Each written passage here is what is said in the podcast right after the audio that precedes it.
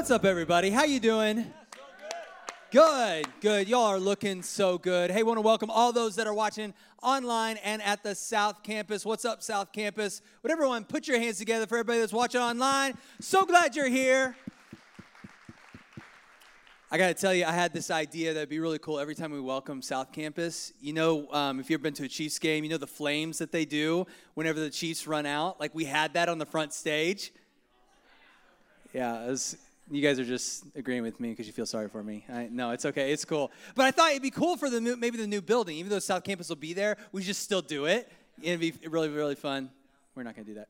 Um, we're so glad that you are here. I'm glad to be with you. And uh, we're in our series Advent. How good has this series been? Been so awesome. Hope been uh, learning a lot. And uh, it's been really cool. The first week we talked about the king is coming. The second week, uh, make way for the king. And today we're going to talk about the king's invitation goes out to all. All right, turn to your neighbor right now and say, It's going to everybody. It is, it's going to everybody. So, we're in this series on Advent, and this is about Jesus coming. Okay, that's what Advent is about. And it, he's a king, right? He's the king of the kingdom of God, and he's giving an invitation out to everybody. And, and that's what we're talking about. And, and it's almost like that Jesus, as he gives out this invitation to come and be a part of the kingdom of God, it's almost like this idea of Advent is flipped from him now to us. See, we were waiting on him. Now, as he gives the invitation, now God is waiting on us. He gives out that invitation. Now it's for you to do something with that invitation. He's wanting you then now to come to him. Reminds me of the time that uh, when we were, we were preparing for our wedding, Becca and I, we've been married uh, almost 13 years. She's my first wife, and uh, really awesome. You didn't laugh quite as much as first service, but that'll work. Um, so we, get, we prepared all these invitations for our wedding because I want everybody to come to our wedding. Like, I was like, I want everybody to be there. And so we just, if you had a name that we were vaguely aware of, and we could find your address, man, we were sending you an invitation, wanted you to come out to our wedding. In fact, I was uh, one of the youth pastors at James River Church, and I just stood up one Wednesday at the youth service, and I just invited everybody. And I was just like, hey, I want you all to come out to our wedding. And um, so I want everybody to come out, and that's almost like what God does with us. He wants everybody to come and be a part of the kingdom of God. He's very interested in everybody hearing about the kingdom of God and knowing the grace and the love of Jesus so that they can experience it for themselves. In fact, we're looking at a story today that communicates this very same idea of invitation that somebody is inviting these other people in their community and beyond to this banquet that he so desperately wants them to be a part of. It's found in Luke chapter 14. So if you've got your Bibles on your phone, you can pull it up, or maybe you got a hard copy, you can look in there. But Luke chapter 14, we're going to start in verse 15. But let me give you a little bit of context leading up to this story. So Jesus is invited to this dinner. Okay, this religious leader in the community invited Jesus and his disciples out to a dinner. So Jesus goes to this dinner, and when he gets there, he notices someone needing healing. It happens to be on the Sabbath, which the, the Pharisees, the religious leaders, don't like it that Jesus is doing this, but Jesus does it anyway. And through this whole process, teaches them a lesson about what's more important obeying the Sabbath or, or healing somebody. And you actually aren't disobeying the Sabbath by doing good on the Sabbath. So, so at the beginning of this dinner, Jesus heals this guy and then they continue on with the dinner. Then there's another moment where Jesus sees an opportunity to teach the Pharisees how they all wanted to get the best seats at the front of the table, and he teaches them another lesson. And then he talks to the host and teaches him a lesson about who he invites. And so all of this teaching is going on at this dinner where there's religious leaders that oftentimes there was opposition between Jesus and the religious leaders. So all of this is happening. Then, in the middle of the dinner, so everything settles down for a moment. Then, in the middle of the dinner, this guy that's seated with Jesus doesn't know Jesus well and stands up and says a statement. This is where we're going to pick it up in verse 15. This is what it says A man sitting at the table with Jesus exclaimed, What a blessing it will be to attend a banquet in the kingdom of God. What a blessing it will be to attend a banquet in the kingdom of God. So, again, to, to paint a little bit of context here, you have the, the Jews that were waiting for the kingdom of God. Like they wanted the restoration of the nation of Israel. They wanted this kingdom to come. They wanted redemption. They wanted the return of the glory days. They wanted to be a nation again. They didn't want to be ruled by Rome anymore. Now, Pastor Scott's going to be talking about this at our Christmas services. What kind of kingdom Jesus came to bring. So, really excited for that. Looking forward to it. But for our purposes today, you could just know that at this dinner that Jesus is at, where his disciples are there, these religious leaders are there, that everyone was anticipating, looking for the kingdom of God. They wanted it to come and happen. But there was one thing, as we've been learning in this series on Advent, there's one thing that had to happen before the, the kingdom of God could come to, to play, and that was the coming of the Messiah.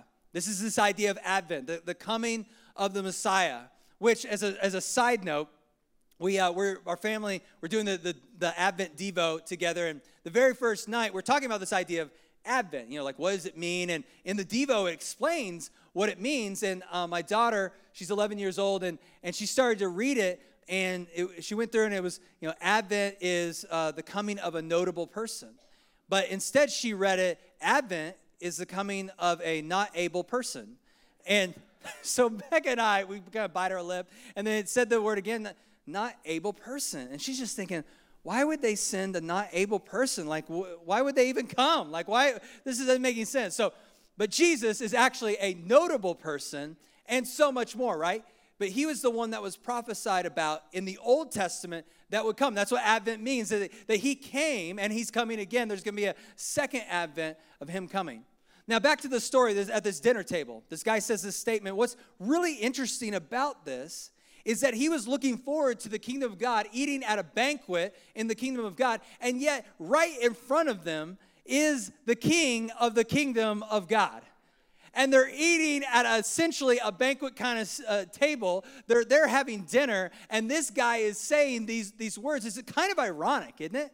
It's kind of unusual that he's, he's saying that, oh, how great it will be. It's like, man, this is kind of happening right in front of you. So, what, what's going on here? What's interesting is this guy doesn't see it. The, the people, most of the people in the, in the room, they don't see what Jesus is doing and what God is doing. And so Jesus, typical Jesus style, he launches into a lesson.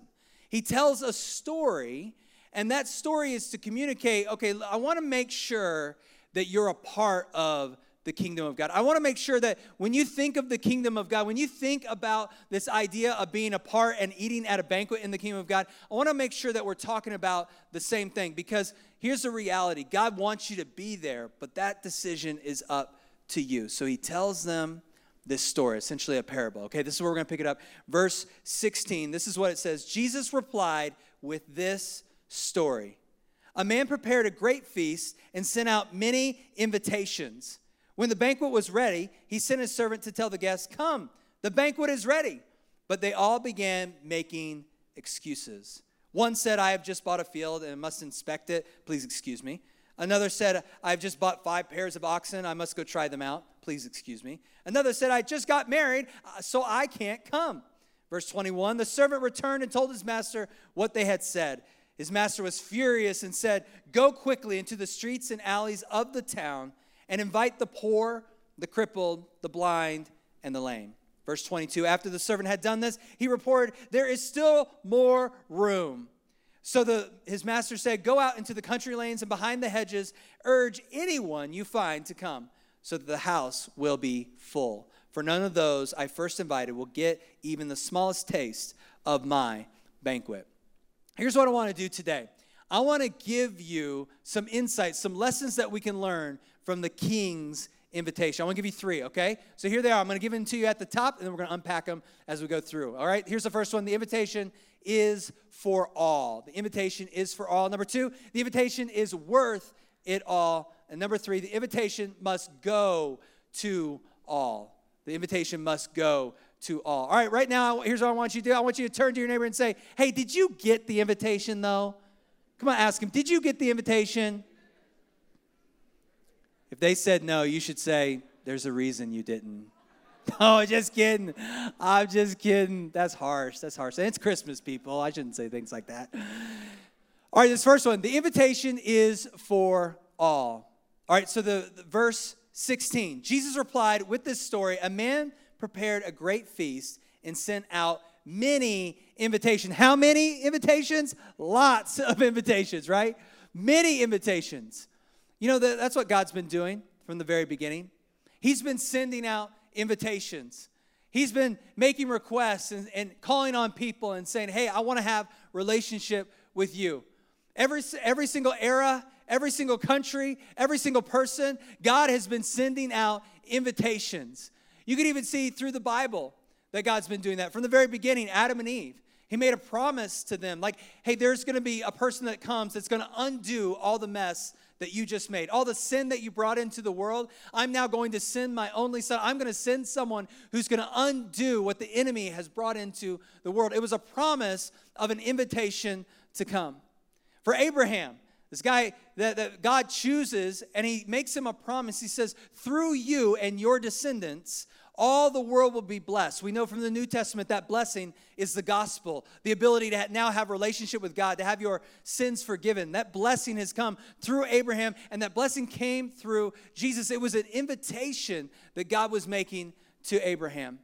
Then you have the Israelites that were enslaved by the Egyptians. And God delivers them out of Egypt, and he, he makes an invitation to these people to now be, for Him to be their God and Him to have them as their people. That was now an invitation you can come have relationship with me.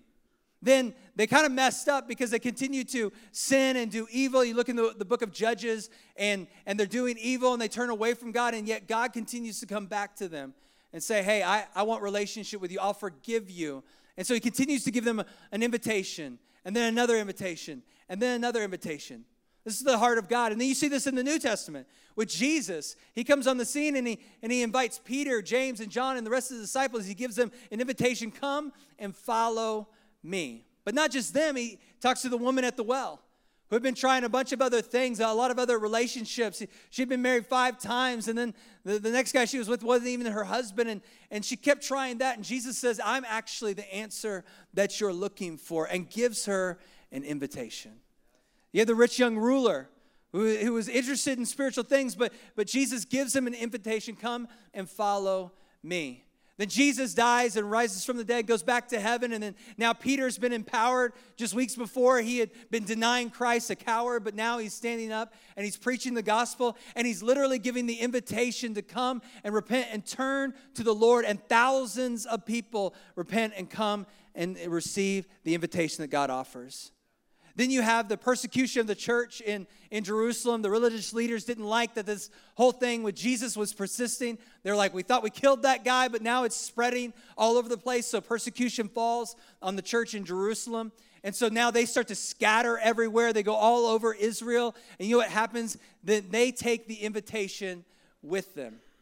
And then there's this guy by the name of Paul that Jesus appears to and offers an invitation now to follow him. And that guy, God is going to use in a big way now to take the gospel to the rest of the ancient world at the time. The same guy that was per- persecuting churches is now starting churches. The invitation was given through him. This is what God does He gives invitation. I don't know about for you, but for me, the invitation came to me when I was 15. It was at James River Church. I gave my life to Jesus. It was the spring of 2000. I was a Y2K spiritual baby.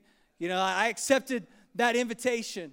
But maybe for you, you've done that. At some point, the, the invitation came to you and, and God spoke to your heart and you accepted it, maybe at a young age, maybe as a teenager, maybe just recently, but you've accepted God's invitation to follow Him. Or maybe for you, you haven't taken that moment to accept him as Lord and Savior. That, but, but you can know that if you were to look back at your life, there have been moments in your life where you've seen things happen that God has been trying to get your, uh, your attention. He's been inviting you and inviting you and inviting you to now start a relationship with Him. Maybe something challenging's happened in your life. Maybe you've lost something, or, or maybe just God's speaking to your heart. And, and even today, maybe in the worship, God's talking to you. He wants you to accept the invitation that He's offering you. That's what God does. He gives an invitation. The invitation goes out to all. But here's what happens over, over history. As God sends out the invitation, not everybody accepts it. Not everybody takes advantage of this opportunity. And this, this was true even in Jesus' time. This is true of the, the dinner that he's at, and this is true over his whole ministry while he was on, on earth. This is why it says in John chapter 12, verses 37 and 38, even after Jesus had performed so many signs in their presence, they still would not believe in him. He, he's doing these miracles, he's doing all these incredible things, and yet people still don't believe. And this is this was to fulfill the word of Isaiah the prophet, Lord, who has believed our message, and to whom has the arm of the Lord been reve- revealed? And again, it says in John chapter 1, says this He came into the very world He created, talking about Jesus. So He comes to this world that literally He created because He's God. But the world did not recognize Him. He came to His own people, and even they rejected Him. But to all who believed Him, and accepted him. In other words, accepted his invitation. What happens? He gave the right to become the children of God. So the invitation goes out to everybody. It goes out to everyone. That's that's God's goodness. That's and here's what's crazy about God that I just think is so amazing that he would actually do that. He knows that some people are going to reject him. And yet he goes to such lengths to continue to invite and continue to invite and continue to invite and reach out and reach out. When we turn our backs, God continues to chase us down. Man, God is so good, so gracious, so kind that even in the midst of that, He's still reaching out to us. Are you thankful that He doesn't give up on you? Are you thankful that He continues to chase? Are you with me here? Am I just talking about this? I mean, this is amazing that God would continue to chase us down. I know for me, for my life, I, I gave my heart to the Lord when I was younger, but then I got off the path. I, I started doing my own thing, and yet God would not let me go. He chased me down for real this time when I was 15, just what I talked about when I gave my life to Jesus at James River Church. It was amazing that God did not give up. I'm so thankful that He just wasn't like one and done, but He kept on chasing me, kept on chasing me, and kept offering me the invitation. Finally, I said, Yes, I want it, and I'm not looking back. God gives the invitation to all of us, which re- leads to the next point. The invitation is worth it all. The invitation is worth it all. Okay, so in this story, back to the story that Jesus tells, this is what he says. He says, But they all began making excuses. Excuses for what? Going, not going to the banquet. They didn't want to go, okay? So these are the excuses that these people are making. One said, I have just bought a field and I must go inspect it. Please excuse me. Another said, I've just bought five pairs of oxen I must try them out. Please excuse me. Another said, I just got married, so I can't come. Now, presumably, this is a really nice banquet feast that's going to be happening. It's probably free to get in. It's probably free food. It's probably lots of fun. There's probably unlimited Welch's sparkling non alcoholic grape juice. Okay, all you can drink. Why would you not want to go? I mean, like, this is awesome. Like, why would you make excuses and not go to the banquet? But they had excuses. So, this first one, it's interesting that each one of them are not necessarily sin in and of themselves, but they can be, lead to sin because they now are, are devaluing the invitation that God offers. So, this first one, they're different categories, is they bought a field. This guy bought a field, which back then that represented wealth. Like, if you were a landowner, then you were wealthy. All right, so this land represented wealth. So this is the, the trap of money, the love of money, and what money can buy. This was the, the first person was distracted by this. He was just so enthralled by, by what he had in his possessions. Now all of a sudden, when the invitation comes, it's not that valuable. It's not that important. And this is a trap that any one of us can fall into, to where you start valuing the things in this world so much, then when God brings his invitation, you're like, eh, but I got all this stuff. But I got all these things. This is exactly what happened to the rich young ruler. The rich young ruler, we won't look at, you know, specifically at the story, but just to sum it up, he had come to Jesus and he was interested in spiritual things.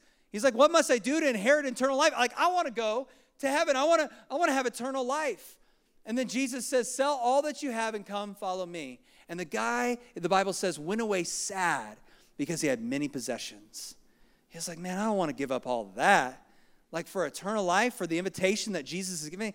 No, because you know what? Here's the reality. It's not that the invitation is not valuable. It's that when you own all this stuff and love all this stuff over here, now all of a sudden it seems not valuable. Now all of a sudden God's invitation is like, oh, that doesn't look that valuable. But in reality, it's the most important thing, it's the most valuable thing you could ever have. This is why Jesus says in, in uh, Matthew chapter 6, he says this in verse 24 No one can serve two masters. Either you will hate the one and love the other, or you'll be devoted to the one and despise the other. You cannot serve both God and money. You can serve one of them, but you can't serve both of them. And honestly, this is a really powerful lesson for us right now. You know, as we're in the Christmas season, as there's presents and all this stuff that we're buying, that we can start to think that it's about that. Although we acknowledge, no, no, the reason for the season is Jesus, we have to be careful and guard our hearts. That it's not really about possessions or money or things, especially as parents. We to make sure our kids, it's not all about the presents. It's, in fact, it's not about those things at all. It's about Jesus. And we only give presents to replicate what God has done for us, that He gave us Jesus, this amazing gift. So now we give gifts to others. It's about giving and not about receiving. It can't be about material things. So when God offers the invitation, we can't let money and things that money can buy blind us. That was a mistake. That's why this person made an excuse. Nah, I'm busy. I got to go do this over here. The second person, this person just got five oxen, okay? Just got this, this work tool this thing that now they can use to, to produce more and, and get more. This is about achievement. This is about career. This is about the thing that you're going to make in your life. And there's nothing wrong with being the best and wanting to do something great for God as long as it's for God and it's from God. But if we start to focus on those things too much, now all of a sudden, God's plan for our life doesn't seem that valuable. God's invitation doesn't seem worth that much because now we're building this thing over here. This is why Philippians 2 3 says, Do nothing out of selfish ambition or vain conceit. Rather, in humility, value others above yourself. This is what it's all about. It's about not about me, it's about others. It's about God. It's about valuing not my ambition. It's saying, God, I want to do this for you. And I want to do great. I want to do awesome things. But here's the reality. If for your life you don't achieve, you know, by the world standard much, but you spend your time chasing God and you're a part of the kingdom of God, then you have achieved much. You have achieved the thing that God wanted you to achieve. This is important to know. We have to be careful that the dreams of grandiose don't rob us of the greatest dream of all being in and a part of the kingdom of God.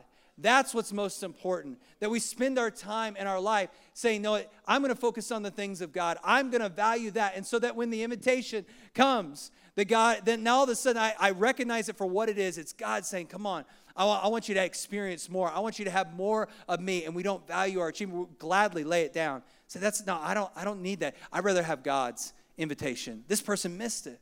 All right, the last person. The last person, they, they just got married, which I'm kind of like, man, you know, can we just cut this person a little bit of slack, you know? But here you got to know what, what Jesus isn't saying is that you need to miss your honeymoon to go to a banquet, okay? So, like, that'd be around. I'm not missing my honeymoon, okay? go to some banquet. No, sir, okay? But what he's teaching here, I was wondering when you'd catch on. Um, what he's teaching, these are all symbolic. These are, these are things that represent other things. What Jesus is trying to communicate here is that the most valuable things still need to be second to God. That the most valuable things in, in your life and in, in the things that you would prize the most still have to take second place to God. And when we get those things mixed up, now, there's, uh, now all of a sudden our life becomes a mess. Now all of a sudden we, we can't see God's invitation for the value that it truly is. We have to be careful that we don't fall into the trap that even the most important things, even good things, still fall into second place to God. God has to be number one in our lives. This is, this is why Jesus goes on to say, this is interesting in, in verse 21. This is in contrast to the excuse makers. He talks about the people that do accept the invitation are the poor, the crippled, the blind, and the lame. Now, again, this is a story that represent things, okay? So it's not literally the only people in the kingdom of God are these individuals. You fall in these categories. That's not, that's not what it's saying. It's saying those that are humble in this life, those that consider, even if they have a lot of possessions, they consider that stuff poor compared to their eternal riches. They're poor in spirit in, the, in terms of like, you know what, this life is broken. I value it. I'm so thankful for what I have. But this life is broken. What I'm looking forward is to the life that isn't broken, the one that is to come. I'm looking forward to heaven. That's where my treasure is. It's not here on this earth, it's not in this stuff right here. So all of a sudden, when you have that kind of mindset, when God gives you an invitation to take a step forward, take a step of faith, you're going to recognize that invitation and you will gladly give up whatever you have to give up because it's like, oh, I'm not really giving up much right here because this is so valuable. That's how you value God's invitation. This person, they don't see it. They didn't even take something that was very valuable and very good. They put it in first place and not second place. God should only hold that place of value in first place. This is why in Second Corinthians chapter 5 verse 1 it says this, "For we know that if the earthly tent, talking about our body, okay, this earthly body of ours we live in is destroyed, we have a building from God, an eternal house in heaven, not built with human hands. The most valuable thing that I have, my, my body that I'm protecting here on this earth, okay, that I'm taking care of, even if this is destroyed, when you have this kind of mindset, it's like, well, I have one in heaven. Like this stuff on this earth is not valuable. I'm looking forward to the life that is to come. And can I tell you, I'm really looking forward to that because you know what? In heaven, I'm gonna be six foot six I'm gonna have long hair, locks of hair. Like there's gonna be Samson and then there's gonna be me, and you're not gonna know the difference, okay? Okay, we're just gonna look, we're gonna be like bros, you know, it's gonna be awesome. So, but you have to not value the things on this earth, even the things that are most important to you. They have to be second to God. There's something that you could do that kind of um, maybe will show you and help you to know whether you know God is number one in your life. You could take in one hand, and, and this would represent all the things that you have that are valuable to you. Okay, so that your relationships, your money, you know, all the possessions that you have, they, they're represented in this hand right here. And then on, on in this hand is God. Okay, he's in, he's in this one. And then think about for a second what would happen if, if something you lost one of these valuable things? You know, or something didn't go like you planned. You had an achievement, you had a dream, and it just it flopped. It, it was disappointing. It didn't go like you you planned. What happens to God over here in your life? Do you get mad at God? Start arguing with God?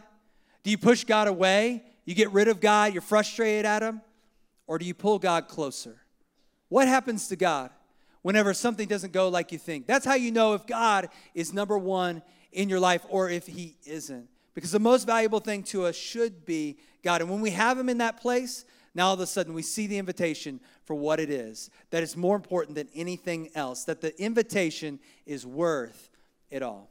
Which leads to the last point here the invitation must go to all. The invitation must go to all. This is what it says in, in Luke 14, last couple verses here. After the servant had done this, he reported, There is still room for more. So his master said, Go out into the country lanes and beyond the hedges and urge anyone to find you find to come so that the house will be full. Okay notice that it, it says here that the, the servant is singular. It's not servant. So it's in the story it's not this the guy that puts on the banquet. He's not sending out a bunch of servants. He's just sending out one servant. Okay which i think is really intentional on jesus as he tells us this story because it's, this is obviously representing things that the person putting on the banquet is God. The banquet is the kingdom of God. And the servant, again, this idea of Advent, the servant is Jesus. This is who Jesus is. And primarily, when Jesus was on the earth, he was sent to the Jews. He, li- he was in Israel and he would preach the gospel and talk about the kingdom of God is near to the Israelites. So that's where he was. But then he dies and he rises from the dead and then he returns to heaven. So then it's kind of like, well, now what? Because in the story, it says that the invitation went out first to those that were in the town, which represented the Jews. Because remember, he's speaking to the Jews in this, this story. So it goes to the Jews. And then now it's supposed to go beyond the hedge, which represented this boundary, so to speak, that went beyond the Jews. And now it's supposed to go out to the, the country lanes, the highways, like way out there. Now it's supposed to go to the rest of the world. But Jesus, he's already gone to heaven. Like, how is this supposed to happen? Well, he says how it's going to happen. After he dies and he and he rises from the dead, before he goes up to heaven, he actually tells this message. He appears to the disciples and he tells them this in John chapter 20, verse 21. Again, Jesus said, Peace be with you. As the Father sent me, so I am now sending you. So now, it's the, the invitation is from Jesus. Like he wrote it, he put their name on it, but now it's being delivered by you and me. Like now we are the ones now delivering the message. Now we are the ones now taking the invitation to the rest of the world. Jesus is gone to heaven, and now you have Peter standing up on the day of Pentecost, and now he's delivering the good news, the invitation, so that people can come to know Jesus. That's the whole plan. This is what God wants. The, the invitation is going to come from you and from, from me. We're now to go out as the body of Christ to do this. And, and I love that it uses this word, this verb here in the story. It says, urge anyone you find. Or another translation says, compel. And if you go to the Greek word there, the, the Greek word there is means to compel or to do so urgently. It's like there's this urgency that, that we've got to compel people. We've got to give the invitation. It's not like we can waste any time. It's not a panic, but we've got to make sure that this is our, our mission. This is our focus. This is the thing that we're giving our attention, our time to. Jesus says, hey, you need to compel people. You need to have some urgency about getting this message out. Okay, and then now, now he moves on in the story. It's like, okay, who? And it, it literally says, anyone you find. Okay, like anyone. Just invite anyone to my banquet, okay? I want anyone. Or if they're breathing, anyone. Does that mean the person at the grocery store? Yes. Does that mean your neighbor, even the neighbor with the annoying dog? Yes. You don't have to invite the dog, okay? You don't have to invite the dog. Does that mean the your coworkers who are nice? And even the ones that aren't so nice? Yeah. It means anyone, your family member, you invite them, you give them the invitation. Why? Why does, why does God say this, this invitation goes out to anyone that you can find? It says this so that the house will be full. That's what God wants. He saw a guy like me, 15 years old, said, I want him. And he says to you, I want you. And he sends somebody or maybe you go to church service. However, it happens, the invitation comes to you and it has your name on it because there's room for you and He wants the kingdom of God to be full. But it's going to happen through you and me. We are now going to take the message. Look at God's heart in, in 2 Peter chapter 3. That's what it says in verse 9. The Lord is not slow in keeping his promise, talking about the, the second advent, the, the return of Christ as some understand slowness. Instead, he is patient with you, not wanting anyone to perish, but everyone to come to repentance. That's the king's heart. It's the king's invitation that goes out to all. He wants all to come to know him. And you know, we have a unique opportunity as a church. We've got Christmas services coming up, and they're going to be so much fun. Just like Pastor Scott said, you're going to get uppercutted you know, it's going to be awesome. You're going to get, get punched in the face with amazing production. It's going to be so cool.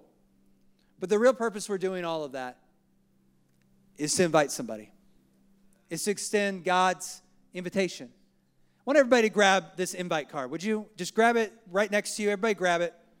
Take it, hold it in your hand.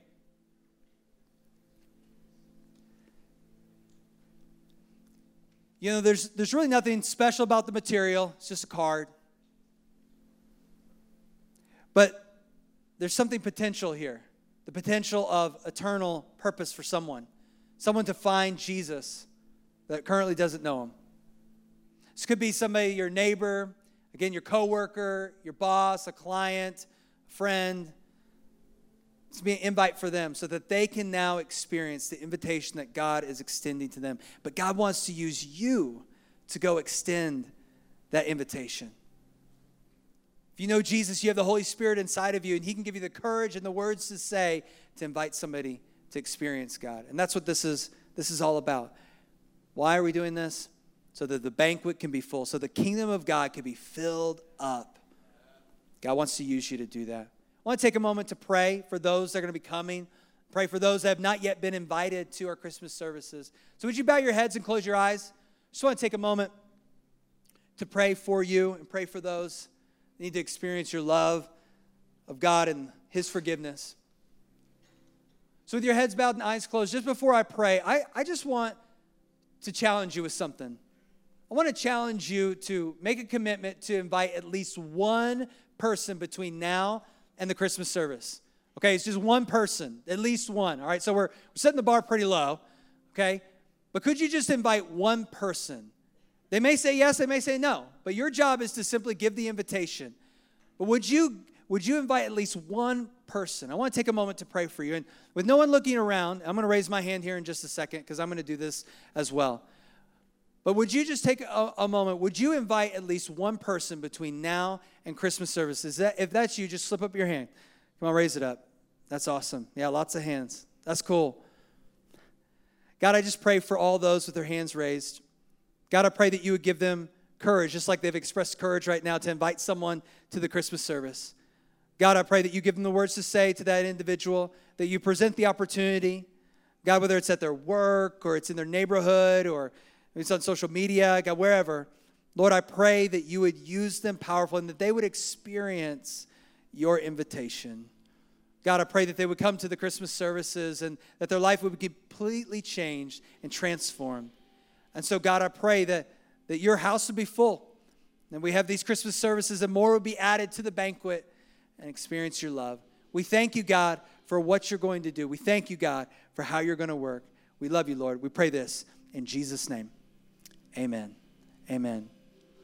Well, would you stand with me? I want to take a moment. I want to close our time in, in worship. This last song, we're, we're singing Lord Send Revival. I've been, uh, I've been playing this song like crazy in, in the car and uh, just like on repeat, like over and over. I just love it so much. And this is really this idea of the banquet being full. Is God send revival, God save people, work in people's hearts.